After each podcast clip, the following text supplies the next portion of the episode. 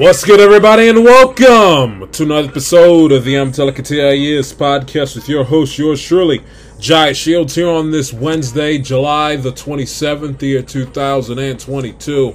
Lots to talk about here on this midweek program as the month of July comes to a close. Touch on some Major League Baseball items of business. Juan Soto, where will he be traded? Touch a little bit on the Subway Series between the Yankees and the Mets, and do a little bit of uh, Red Sox here at the top. I wasn't going to address it. Um, uh, but when I saw that the Arizona Cardinals uh, gave Kyler Murray an incentive, making sure that he studies four hours, uh, four hours uh, a week prior to games, uh, watching film, and basically treating them like a uh, like a parent would treat a 13 year old uh, middle school student who who doesn't want to study prior to his uh, tests and his and his exams, I, I said you know I gotta come on here and basically rehash what I said on Friday show. Julio Jones is a Buccaneer. Give my two cents on that, and I also got a little bit of something to say in regards to Draymond Green. But where we'll begin is with the Boston Red Sox who enter into Friday or Friday, who enter into Wednesday's action, currently, albeit at 500, but currently in last place in the AL East. Ladies and gentlemen, they now have a worse run differential than my Baltimore Orioles. Heading into Friday, why do I keep on saying Friday? Heading into Wednesday night's action with a minus 15 run differential to the Orioles' current f- five, which will change uh, based on a certain uh, based on the uh, based on the what will go on in Fenway Park when Boston plays uh, Cleveland and what will happen here in Baltimore as the Orioles play their third of four against the uh, Tampa Bay Rays. But they are 49 49. They are in last place, albeit by half game and things can change and you know you could be listening to this at essentially 11:30 tonight and it may and what I'm about to say as far as last place and then the other doesn't mean anything you know cuz they could they could beat Cleveland and the Orioles fall flat on their faces and lose 5 nothing but but for, for this moment in time I'm speaking on what's occurred within the last 24 hours and really longer than that with the Boston Red Sox They've lost eight out of the last 10 games. They are currently three and a half back, a half game back between the White Sox and the Or. They they are behind the White Sox, the Orioles, and the Indians, just to breathe on Tampa Bay for that third wild card spot. And they are, if you do the math, four games back of the four, four and a half games back of thereabouts of Seattle for the second wild card spot, who is currently sitting at 53 and 45, won seven out of the last 10 back to back games as their 14 game winning streak came to an end not too long ago. But if you look at the Red Sox and what has been a roller coaster, up and down, inconsistent season that they have had, you go back and look at the month of June. We thought in May, we thought in April and in May that this team was going to be destined to nowhere, mediocrity at best. And then they start out the month of June and a third in the second game of a two game series against the Cincinnati Reds on June 1st. They proceeded to go on a one, two, three, four, five, six, eight, game, seven, excuse me, seven game winning streak. Seven game winning streak to begin the month of June. They take two of three. They take three or four from the Angels, two of three from the Mariners on the road on the West Coast trip. Then they come back to Boston. They take two or three from the Athletics, two of three from the Cardinals, sweep the Detroit Tigers, and sweep the Cleveland Indians. Six game win streak.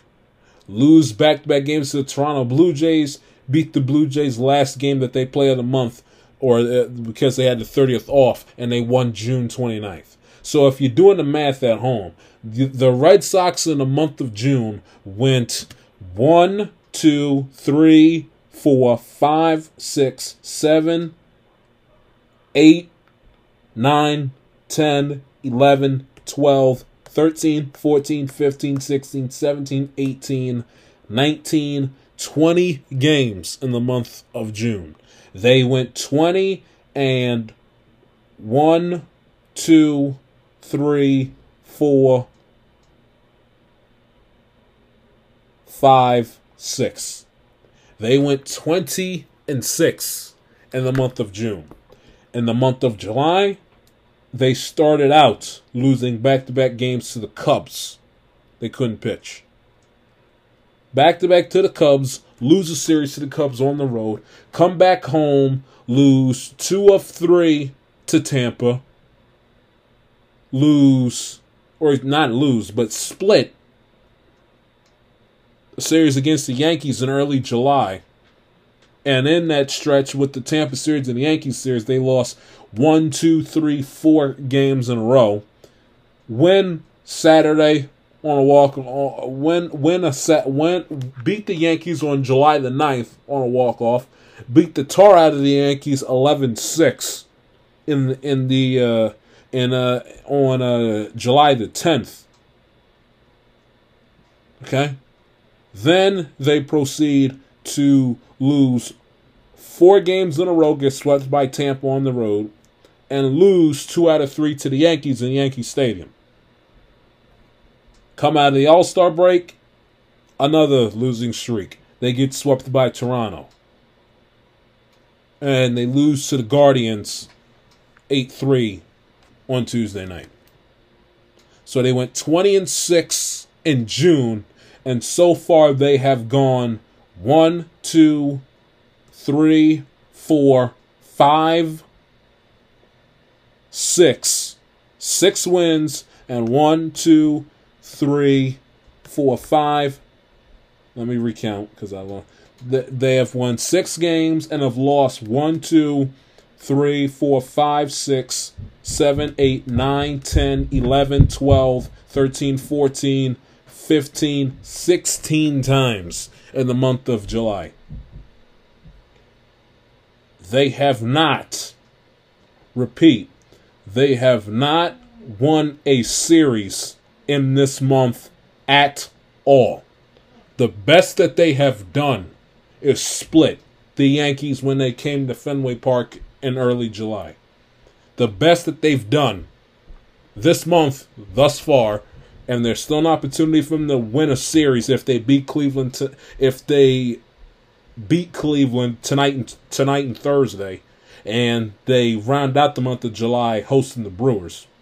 But the best that they've done is split.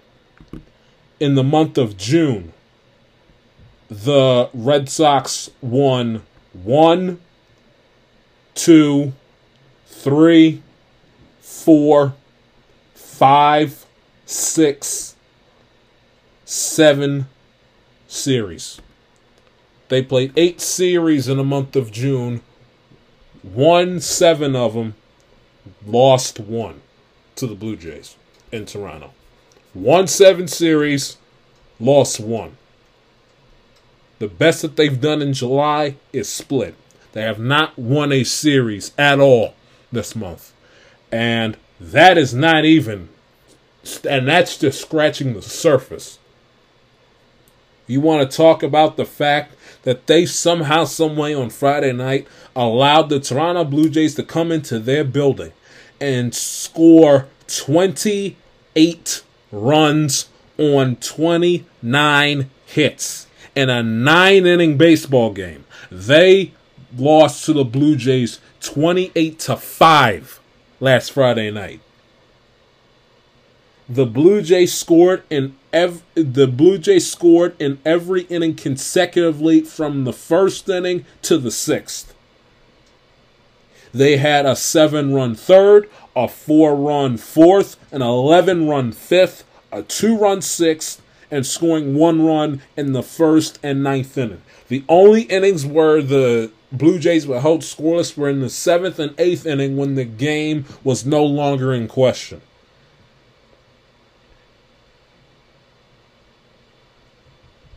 They can't pitch. Their bullpen, which we thought had was showing some life in June, has now gone back to the way it was in April. They're starting. They they have no pitching, starting pitching especially. Nathan Eovaldi has vomited all over himself with a 4.30 ERA. Four point. He's four and three with a 4.30 ERA. Who knows when we're going to see Sale back and if he'll be the answer. And the Red Sox, it's just been on an inconsistent slope from one month to the next. They have still somehow, some way, have not won a series in the month of in in the entire at, at all this season. They have not won a series against the American League Eastern Division opponents at all this season. But you say, well, Jai, they went seven and one in June. Went seven and one in June. One went twenty and six in June. You know what the one series loss was in June? The Toronto Blue Jays. The best they've done not just in July, but against American League East opponents all season, was when they split the Yankees the 7th through the 10th. Lost the first two games, won the won the next two games.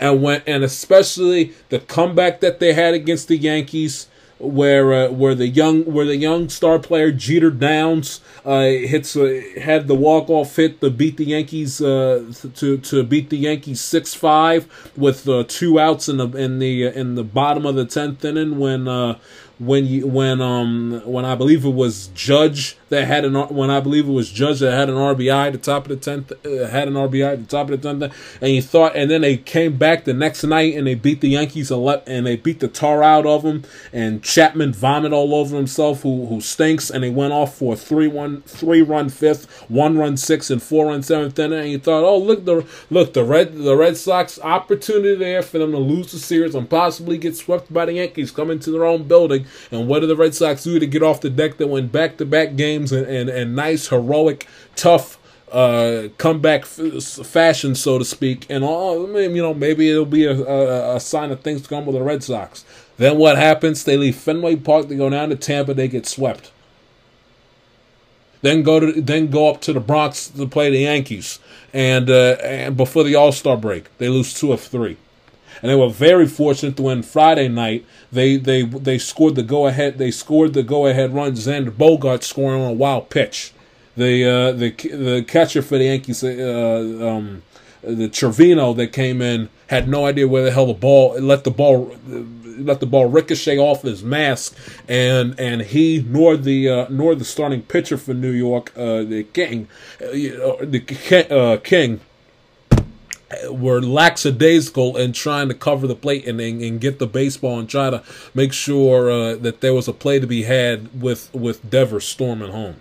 They were very fortunate to win that game. On top of the fact that they got the teeth bashed in by the Blue Jays, and they just straight up they they just can't pitch. They cannot pitch. Front end of the rotation, back end of the rotation, but they their pitching is atrocious. And what have we seen in baseball you can have all the talent in the world with Devers, Bogaerts, JD Martin. Doesn't matter. In baseball, if you're if you're starting pitchers give up runs like it's like, like it's like it's uh, like it's the the U.S. government handing out food stamps at Christmas time, there there there you're not going to win many baseball games. You're just not.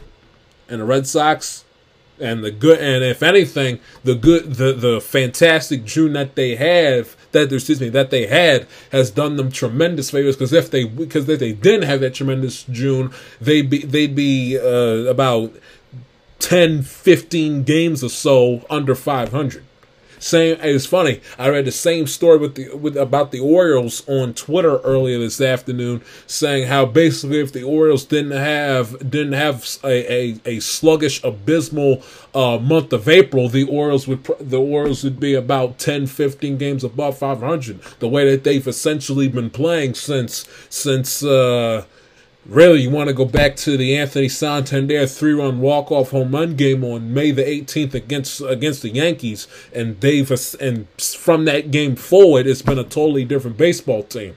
Throw in especially the call up of Adley Rutschman a few days later. But really, ever since ever since that Anthony Santander three run home run to avoid uh, sweep of the Yankees when they came to town back in mid May, the Orioles have been a totally different baseball team. Had it not been for that, especially with the ten game winning streak, and had it not been for the god awful April that they that they that they had, hell, they probably would be holding a wild card spot right now and be about 10, 15 games above 500 at best.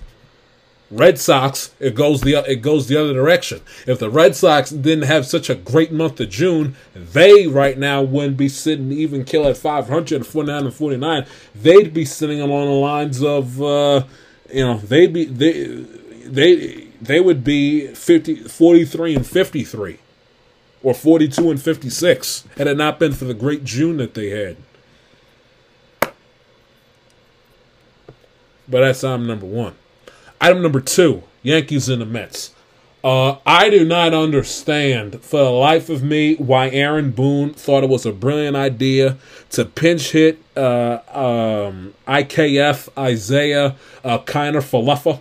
Uh, I no idea why he thought it was a who who has been hot as of late had a two for three night and he decides to pinch hit him with the lefty lefty foolishness with Ottavino and and and Ghost was bench to his bench and thinks that uh, selecting Joey Gallo to pinch hit was a brilliant idea. I, I don't know what drugs he was consuming uh, in the dugout. I don't know what data he either was told by Cashman or looked at on his little data sheet on an iPad that thought it was a brilliant idea. I have no idea. I could live to be 150 years old, and I still would never and, and, and, would be blessed with the wisdom of King Solomon himself.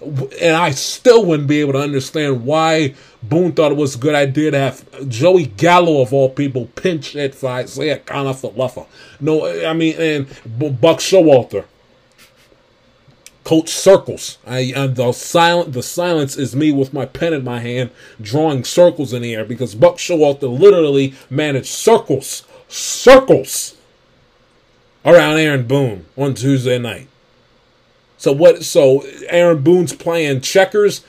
Buck Showalter, the genius, is playing chess. He says, "Okay, you're gonna bring up an automatic an automatic out that can strike out in his sleep." And Joey Gallo, here's what I'll do: I'll go to my bullpen, go uh, and, and and tap on Edwin Diaz, who somehow some uh, t- if Edwin Diaz ends up ends up uh, getting some big timeouts for the Mets in the in the, in the postseason boy, I would, I would. Lo- now listen, I I was in the same boat, you know, with Zach Tittle wanted him, th- wanted him thrown out the pasture. We ended up going to Super Bowl. It'd be a similar set of circumstances for the Mets if Edwin Diaz comes in and either do or die game late in September or in this case early October that that could win the Mets the division or in a playoff series in mid late October, and he and he comes in and gets a clutch four five out save or a clutch save with the bases loaded and a and a two nothing pitchers duel, uh, you know, against the Atlanta Braves, the Dodgers, whoever, and and Met fans who who wanted uh, Diaz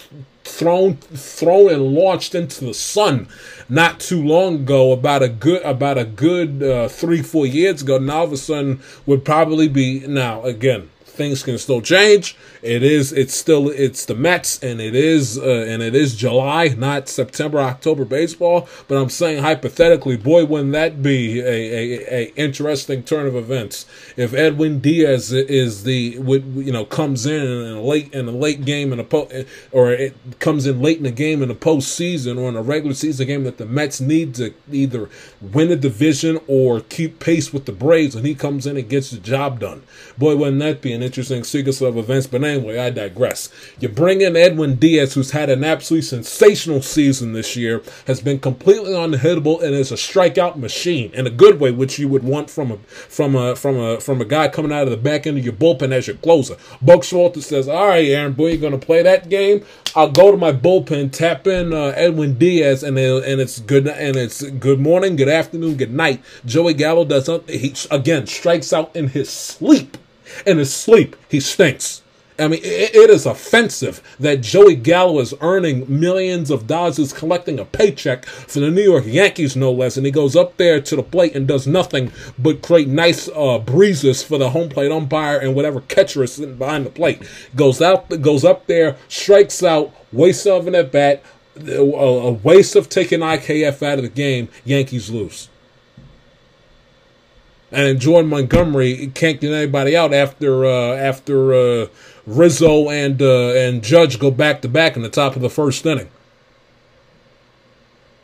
Miscues run, running the bases like we like we saw with the Yankees last year. I mean, it, it, was, it was from a Yankee perspective, it was a mess, a mess.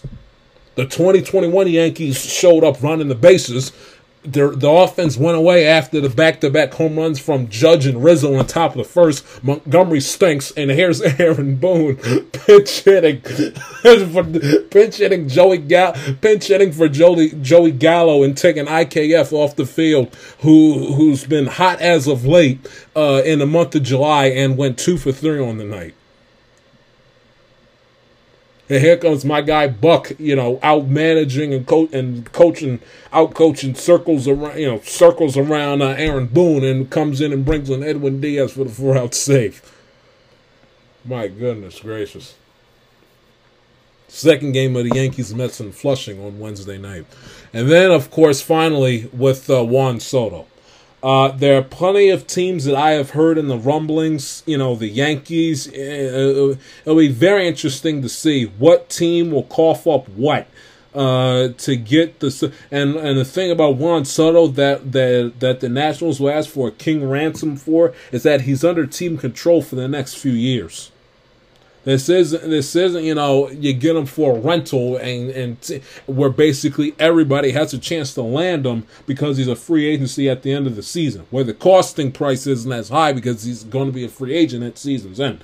I mean, you got a ton of teams. You know, you hear you hear the man, and a lot of teams I've heard. The two of them are the Cardinals and the Yankees. The Yankee, the Yankees who need to get rid of Joey Gallo in the worst way imaginable, and he and Aaron Hicks, for that matter, are not long-term solutions in the out either in the outfield or at the plate for uh, for the Yankees, and not just 2021, 2022, but in the seasons that come thereafter. And then you also hear noise of the Cardinals because the Cardinals, albeit are paying Arenado, are paying Nolan Arenado a bunch, but they need another, uh, but they need another uh, bat in the lineup in the worst way. So you've heard the Cardinals in in, uh, in conversation with with with landing Soto. Where I think he'll go, not not entirely sure, to be quite honest with you. If you told me he got traded to the Cardinals, I wouldn't be shocked. If you told me he got traded to the uh, Dodgers, I wouldn't be shocked because, of course, the of course the Dodgers go out there and land Juan Soto, um, uh, and they have the pro and they have the prospects to give to uh, to give the Nationals to get them. Uh, the Yankees, I wouldn't shot it would the Yankees be a good move on their part, but the only thing is, is that if you trade for Juan Soto, you're basically letting Aaron Judge know that we have no intention of of uh, of of uh, re-signing you at season's end. But who could possibly? But in exchange for that, you also have Judge, Stanton, and Soto in the same lineup for let's we'll say the month of July is over. So all of August, all of all of August, all of September, all of October. You got Judge, Stanton, and Soto. And oh, by the way, here's DJ LeMahieu, uh, and here's DJ LeMahieu and and uh, and Rizzo and Carpenter who's hitting the who's hitting the cover off the ball in the same lineup for th- for a set for a three month period. So the only thing is, if you you know, the only thing is that if you're a Yankee fan, they pull the trigger on Soto. You got to be mentally prepared that Aaron Judge won't be in a Yankee uniform after the 2022 season. That'd be that would be so. The Yankee fan, we want Soto, we want Soto, are the same Yankee fans that were that were raking my last damn nerves on Saturday night, uh, chanting and shouting at the top of their lungs this is no lie. I'm not ex- exercising hyperbole when I say this. Literally one pitch into Yankee into the the game on Saturday between the Yankees and Orioles chant with the MVP chance with Aaron Judge. MVP, MVP. Top of the lungs, clapping their hands, going crazy. Until Gerrit Cole started to vomit all over himself, and uh, here come the Oriole Bats in the bottom of the seventh and bottom of the eighth inning to win the game. But anyway, if, if you're a Yankee fan, you got to prepare for that for that mental for that for that mentally. But uh, I honestly have no idea where Soto's going to end up. None. I, I if I if I went to, I give my best educated guess, but I honestly don't have one. I have z- I there's no, I don't have like an intuition where I think it's going to go. Nothing. Put a bunch of teams into a hat and pull one out. Then that'd be the team I'd tell you they need to go to very interesting dynamic with Juan Soto, who's going, who's on the trade market as the August second deadline rears closer and closer. So that is where we begin on this midweek show. We will take a break, switch to the NFL. Not that I want to. I understand the beginning of training camp and this, that, and the other. But there are two things I had to adjust: a free agency signing with an All-Pro receiver uh, with uh, Julio Jones. And I also want to say another thing on Kyler Murray. The I'm Telling TIS podcast will continue back right after this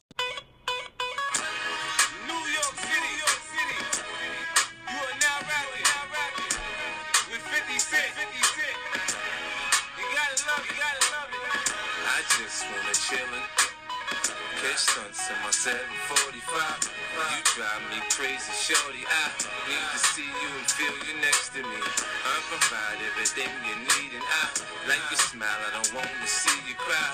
Got some questions that I gotta ask, and I hope you can come up with the answers, baby. Girl, it's easy to love me now, but you love me if I was down and out, but you still have love for me, girl.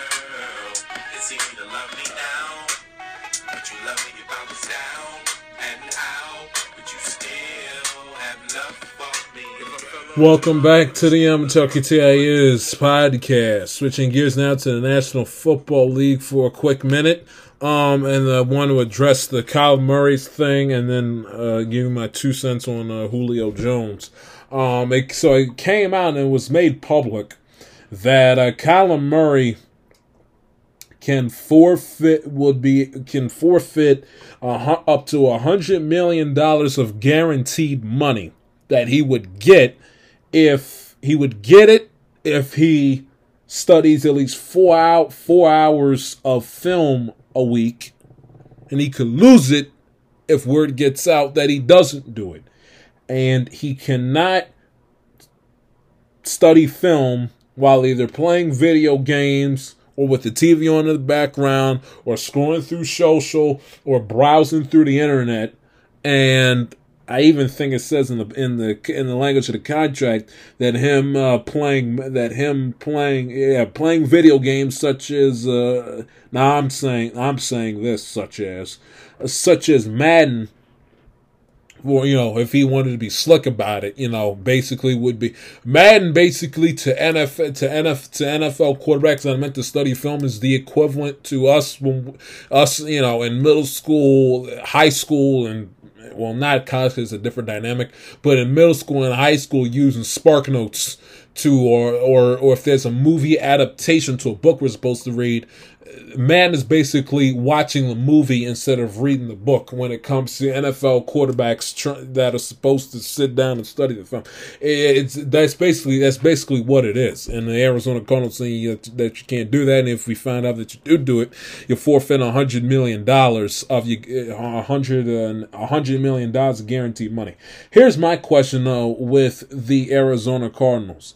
If you knew if you knew that and this is also, eh, by the way, in the aftermath of Colin Murray saying uh, publicly in 2021 in an interview with the New York Times saying, quote, I'm not one of those guys that's going to sit there and kill myself watching film. Which I think whether you're Kyler Murray, whether you're uh, Gardner Minshew, Mitch Trubisky, Joe Burrow, Trevor Lawrence, or Tom Brady, does you no favor saying publicly, and when when the New York Times is doing is doing a story on you, saying public saying publicly, you know, not off the record, not the no saying saying saying while the reporter has has the pen in his hand, writing down every word that you're saying with a tape recorder, saying, "Oh yeah, oh by the way, you know, I'm not one of those guys that's, that's gonna that's gonna bug my eyes out and drive myself crazy, staying up till three o'clock in the morning, uh, studying and breaking, studying and breaking down uh, uh, tape. He did himself. He did himself. He he he he did himself no favors by saying that. None, none. I I I don't know why in the world a uh, a, a, a starting quarterback in national football. Now at that point in time, he was looking to be paid. I have no idea. Uh, an agent wasn't in the room. A good friend. There wasn't anybody in the room whenever Kyler Murray sat down with the New York Times and and did and did this piece uh, back in 2020. He never sits down and says to himself. Nobody ever told him, "Hey, Kyler, you, you, you want a con, you want a new deal, you want a brand new contract. You know, you're trying to break the bank and want the Cardinals to to, to sit here and give you all this money, and here you are saying, admitting publicly to the press how you." You don't watch film. That's that's like a uh, you know what you know what that essentially is like. That is like a high. That's like a that's like a a, a, a, a junior in high school or a, junior or a junior or a senior in high school going on a college trip to say let's just say for the sake of conversation uh, duke going on a college trip to duke going on a college trip to university of maryland a University of Miami, which has now all of a sudden gotten gotten has now all of a sudden been impossible to get into, trying to reshape their image, and yet their sports teams haven't won a damn thing. But I digress. That's like a junior or a senior in high school going to any of those colleges or an Ivy League school saying, yeah, I yeah, I would I would love to go. I would love to go here. I would love to be a student at your institution. But oh yeah, by the way, I don't. I I I, I am not one of those guys that's going to stay up till uh, and and and burn the midnight oil doing homework and studying before tests and exams. What? And and then and then saying and then say in the same and then say at in the same breath with the handout saying I I, I want to be admitted into your school when I when I sign off on the college applications and send and send them through and pay the application fee and go through the hassle of, of, of, of, of collecting my test scores and my GPA and my transcripts, everything else. But yeah, I want I want to be in. I don't I don't want to do homework, but I but I want to be in your school. I want to go to Notre Dame. I want to go to Duke. I want to go to Columbia. I want to I want to go to uh, to to Yale, Harvard, Cornell, they, they, they the, the admissions people and the uh, and the uh, and and the president of school look at you cross-eyed. Same thing here with Kyler Murray. Yeah, I'm not going to drive myself crazy studying. Crazy. What I don't want to. It's bad enough that my play isn't isn't worthy enough of the money that I want. But, I, but I'm not even going to be. I'm not that type of player. I'm letting you know up front, out in the open, publicly not keeping it, saying it to yourself, or or saying it within the within the realms of closed doors with the closest people, where you know whatever you say there, stay. No, no, no, no, no. It's yeah. I'm not good enough. I'm not good enough either talent wise and by the stats of the Mahomes, and again we went we've gone through this of the Mahomes, the Brit uh, of the Mahomes, the uh, the Allens, the uh, the the not even the Lamar Jacksons, the Joe Burrows, Justin Herberts of the world, but yeah, I want to be paid like like I, like I, like I'm on their level. I want to be paid like an Aaron Rodgers. I want to be paid like a Russell Wilson. Yet, not only are you aren't that good enough to uh on the field to warrant that, but you made it known publicly that you're not even doing that you're not even willing to do what it takes to to at least prepare like you're on that level. Preparing like you're like you're a top five quarterback in the league is one thing. You know, you, you may you may be a hell of a studier and a, and a hell of a uh, and your and your preparation before a game may be that of the class of Tom Brady. and you go out there and you play like Blake Bortles, that's one thing.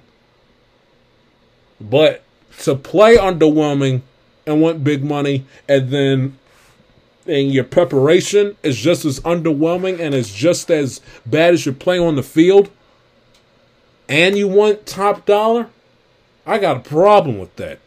I got a problem.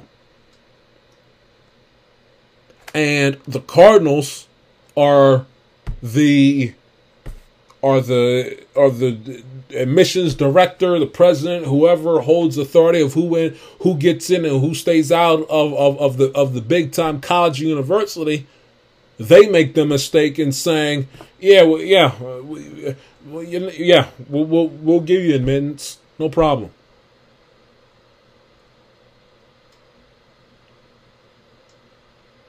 Say because I don't know they uh, they belong to a rich family. You know that once you get them in, your your your pocket your money's to go up because of the donations that you're making. You get a lot out of a lot out of uh, out of the parents when it comes to when the tuition uh, clears every every semester.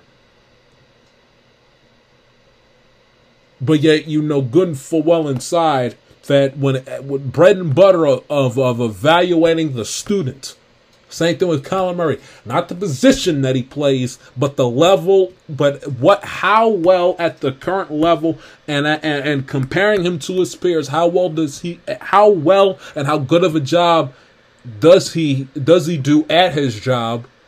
Doesn't warrant the money.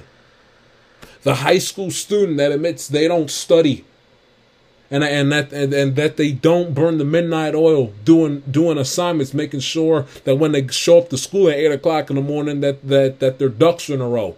Their, all of their I's are dotted and T's are crossed, literally and figuratively.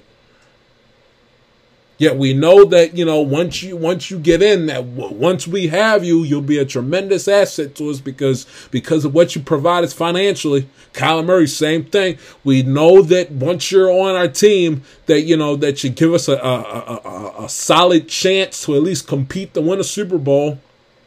We know that without you, we, and without a, a franchise quarterback, that you can't win.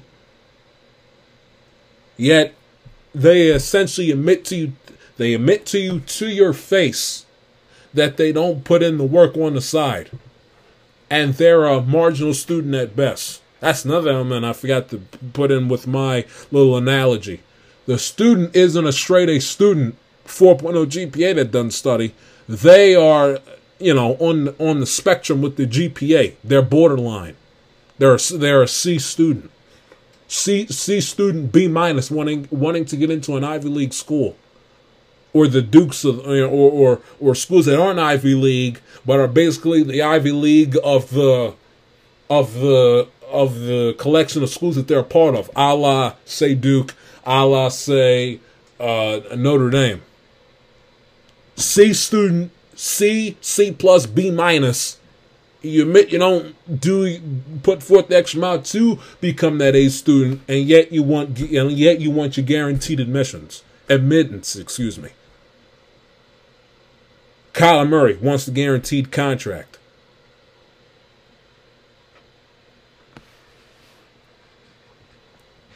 And it would be and it would be the same situation that if the same school says, okay, we know you're not that great, you know, put the word in, but the upside, the money that we'll get because you come from an affluent family or whatever connections that you may have that may help the school on the surface and and you and you, and you give him the admittance, you you know, you give him admission into the school, fully get you know, give him admittance, send him the welcome welcome to our school letter.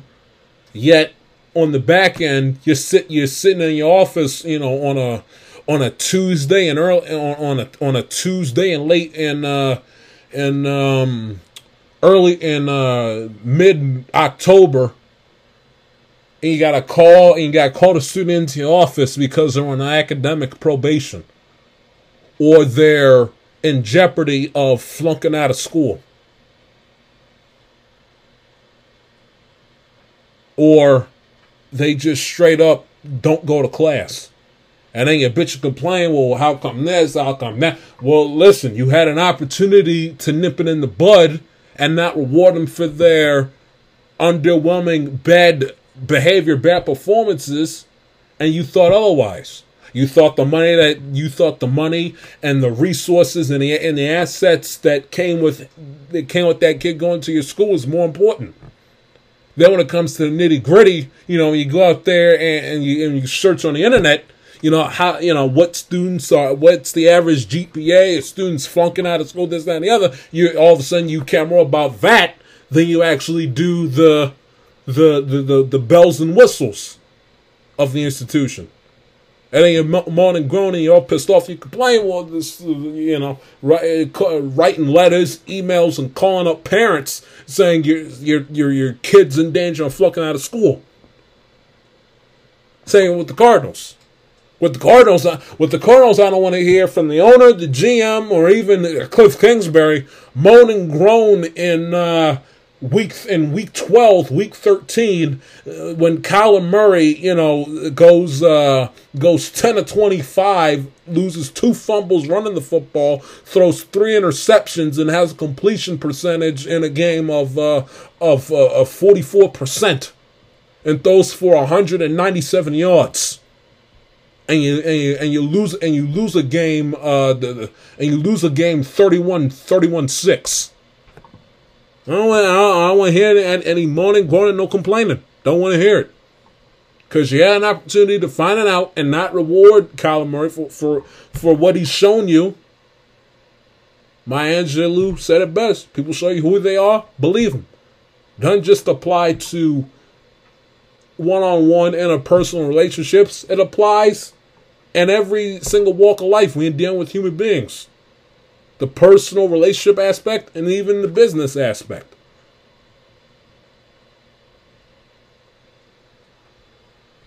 Or maybe not in the middle of the season, but when Kyler Murray, like uh, like he he and Kingsbury, uh, uh, Kingsbury has done in the past, and that's basically uh, lead you out to believe that you that this year is finally going to be a year looking like MVP candidate, win a division, top two seed the NFC, and then they fall flat on their face and miss the playoffs or make the playoffs as a wild card team by by the hair of their chin chin chin, and they get bounced in the first round. I don't want to hear you complain. You get what you pay for. You get what you pay for. And again, it was me. And if he wants to sulk and pout and bitch and moan all throughout training camp, let him. If it's my franchise, I let him. I let him. Because if he does that, that also goes to show that he's immature. That he's that that that that, that he's that he's that he's too immature to get the money and, and the responsibility that comes with it. To he's too he's too immature for that. But if that, but if he would have done that, if I had said, you know what, we're not going to pay you just yet, and still need to see a little more, that's all I would need to see. All I would need to see, all I would need to know. Either wait it out until his contract expires, or if he wants, negotiate a trade. But again, Kyler Murray lets the Cardinals down again, they have nobody to blame but themselves as when it comes to Julio Jones. He is now a Tampa Bay Buccaneer. And now the argument, I heard the argument uh, come into question.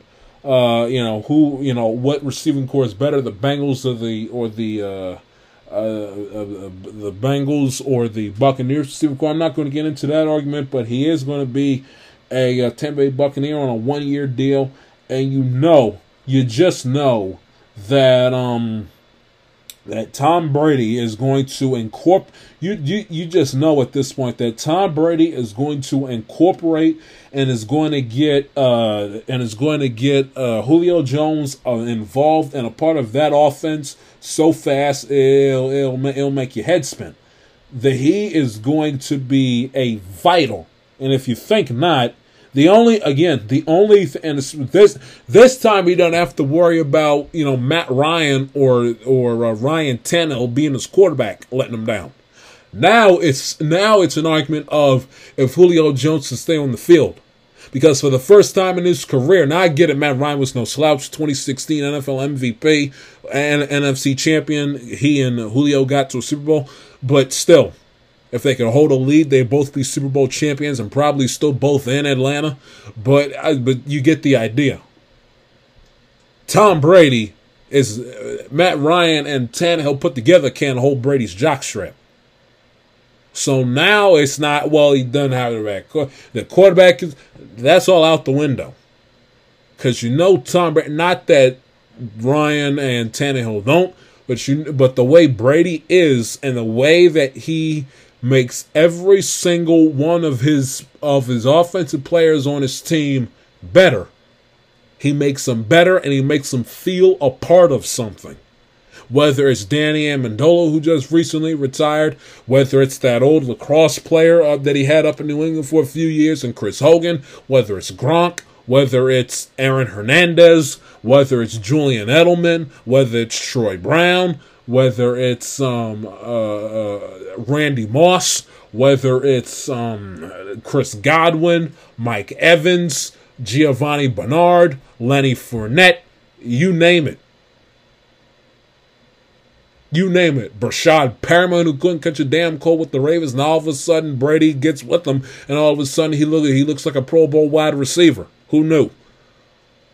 You you you name the player.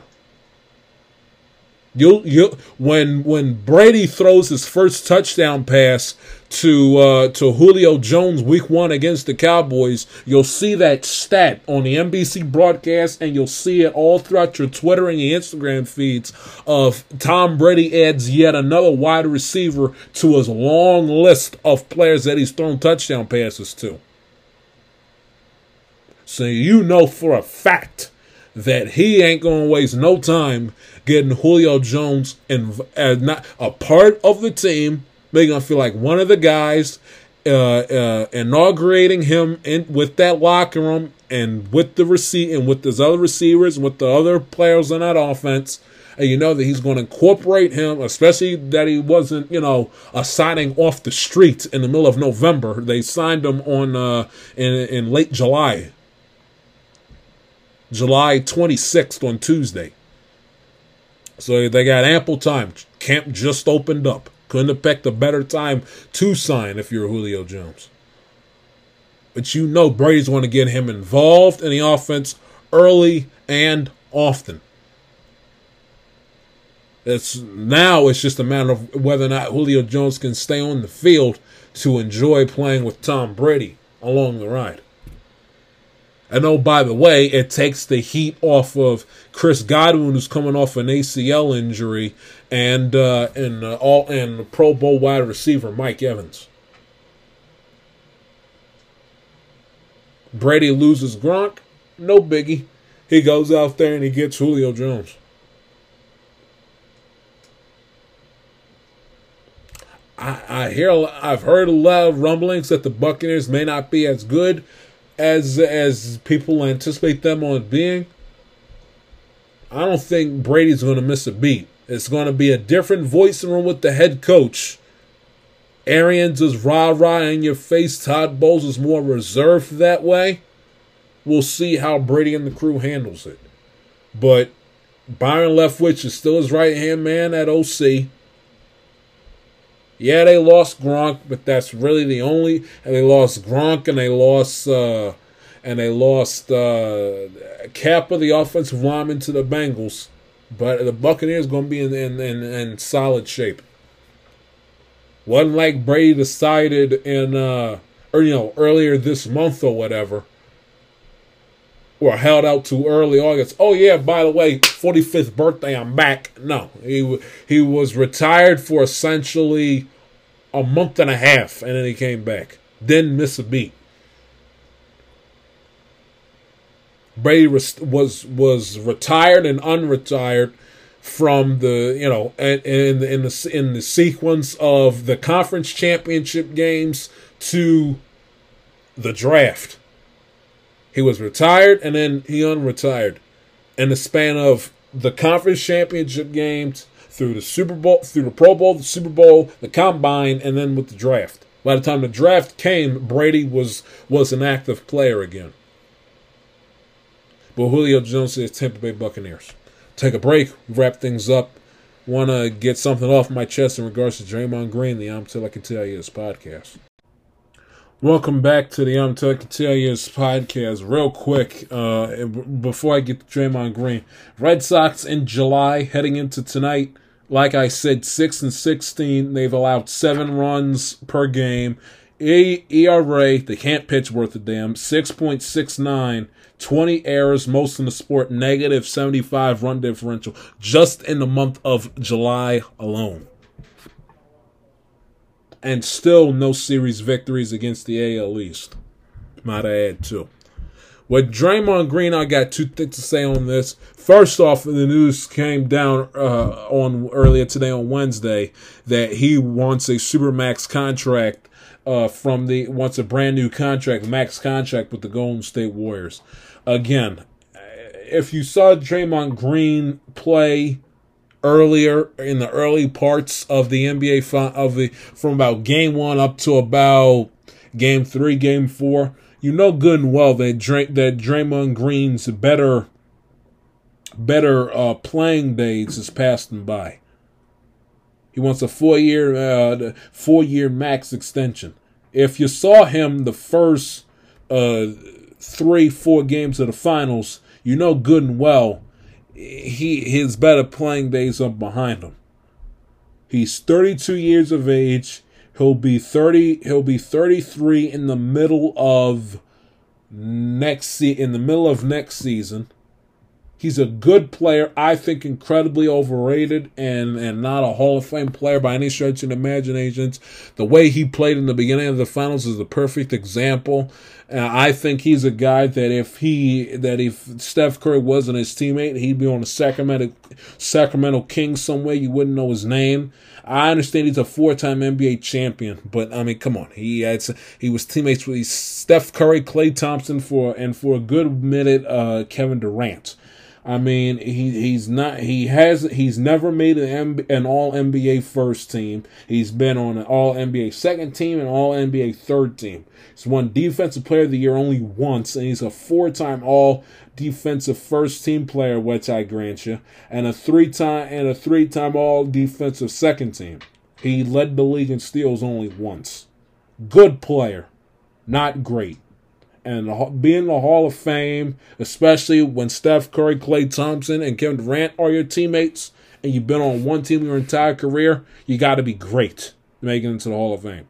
His resume, not all of it, but some of his resume, is puffed up and and is and is uh, and is uh, uh, um, amplified by the by by the teams that he's played on. Draymond Green is more at especially at this point in his career, he is more essential to what he provides to the Warriors that you don't count on the stat sheet than what you can count on the stat sheet. Because as we all know, in the first few games of the finals, he was atrocious. Had more had more fouls than he had points fouled out of games like it was going out of style. So if the Warriors going to be dumb enough to give him a contract, uh, give him a max contract, contract extension, when you know, and they got players on the team, a la Wiggins and Poole, that at this moment in time are more deserving. Uh, you sleep in a bed, you make Golden State. That's all I'm gonna say. Another thing with Draymond Green too, I'm getting sick and tired of. I'm getting sick and tired of seeing every single five minutes I scroll on my Twitter feed and seeing Draymond Dr- Green trending for picking these asinine, stupid, meaningless, pointless debates and arguments and Twitter pissing and Twitter pitching mat pissing matches just for the hell of it. It is it's uh, it's enough. Okay, what what what the what the tweet he had earlier this week or so what the 2017 Warriors against the 96-98 Bulls. It is 2022. Why in the world are we still having the same old mundane, tired, worn out, drawn out, asinine argument slash debate. Why? What purpose purpose does it serve? What do you get? What is the damn point? What is the point? To get to cause controversy and to strike up yet another I mean, that debate the who's better the 2016 and 17 words against the well well you against the 16 against the 16 uh the the the 16 the 16 and well we'll do 17 since they won. The seven you know the, the with the warriors of the 16 and 17 season against the against the the 97 98 Chicago Bull got to be the that's up there with with the Jordan and LeBron argument for different reasons than you may think. For different reasons than you may think. The 2016 Warriors are not cannot be under any circumstances on any top 10 list of the greatest NBA team of all time when they became the first team. Not only did they not win the NBA Finals, they became the first team to blow a 3-1 lead in the NBA Finals. You can't be the greatest team, greatest NBA team of all time, or be on a top five, top ten list of greatest of greatest NBA teams in the 75 year history of the NBA, and you won 73 games and you blew a 3-1 lead and you lost the championship. You just can't. You can't. And a similar thing with the Jordan LeBron argument in my eyes, you can't be considered a goat the goat over a guy that went six and zero, oh, and LeBron, who's who's been to the finals more times than MJ, but he's got a sub five hundred record, and he doesn't have as many wins. So it's a double whammy. He's been more times than Jordan. He's been to the finals more times than Jordan has, and he still doesn't have the amount of the amount of championships that Jordan had. And he went and he went six up, six down. LeBron has been there. What I think ten times has only won it four. He's won four rings, not six, not seven, not eight, four. But it's up there with that same dopey argument. It's enough. It's enough for the old school versus new school civil war going on amongst the basketball community. I'm tired of Draymond Green fanning the fires about it. It's enough. There's a happy medium between the two. You got to find that happy medium. Not just with basketball, but with all sports. There's a happy medium between the two when you when you compare eras. There's a happy medium.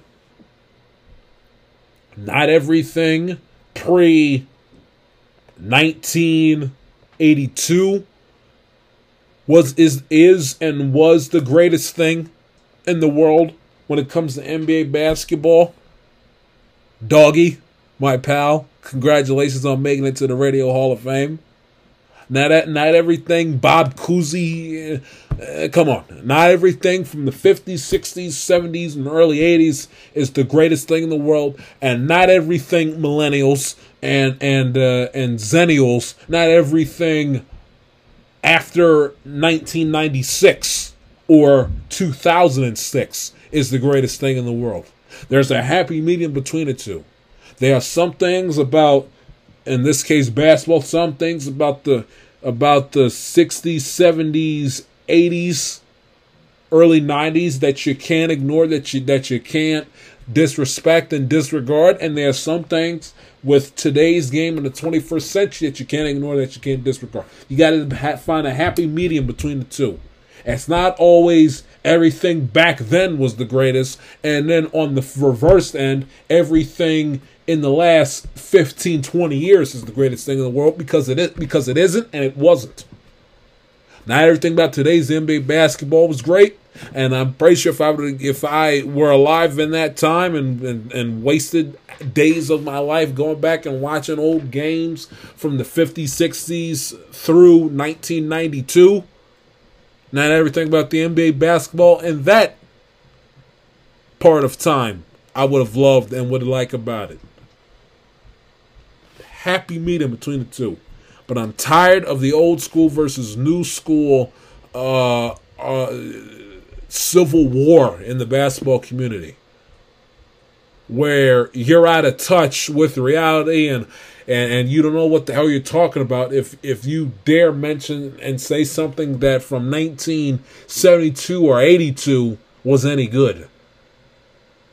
With that narcissistic millennial slash zennial slash gen z mindset that anything that happened no more than five, ten years before I was born. Everything that happened after that 10 year period prior to my birth, it, it, it ain't up to no good.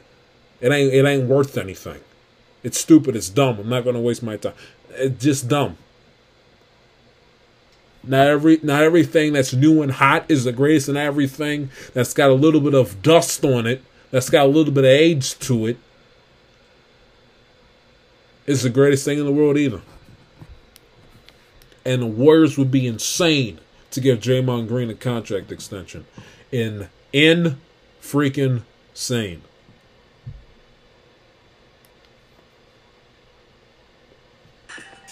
That's your show here on this Wednesday. If you like what you heard, new to the program, follow your boy on Twitter Instagram at the J Shield. Follow the show on Twitter at Amatel at Amatel underscore is and a show on Instagram at Amatel underscore podcast. I will talk to you guys this weekend. Y'all stay safe, stay safe, and y'all take care. See ya.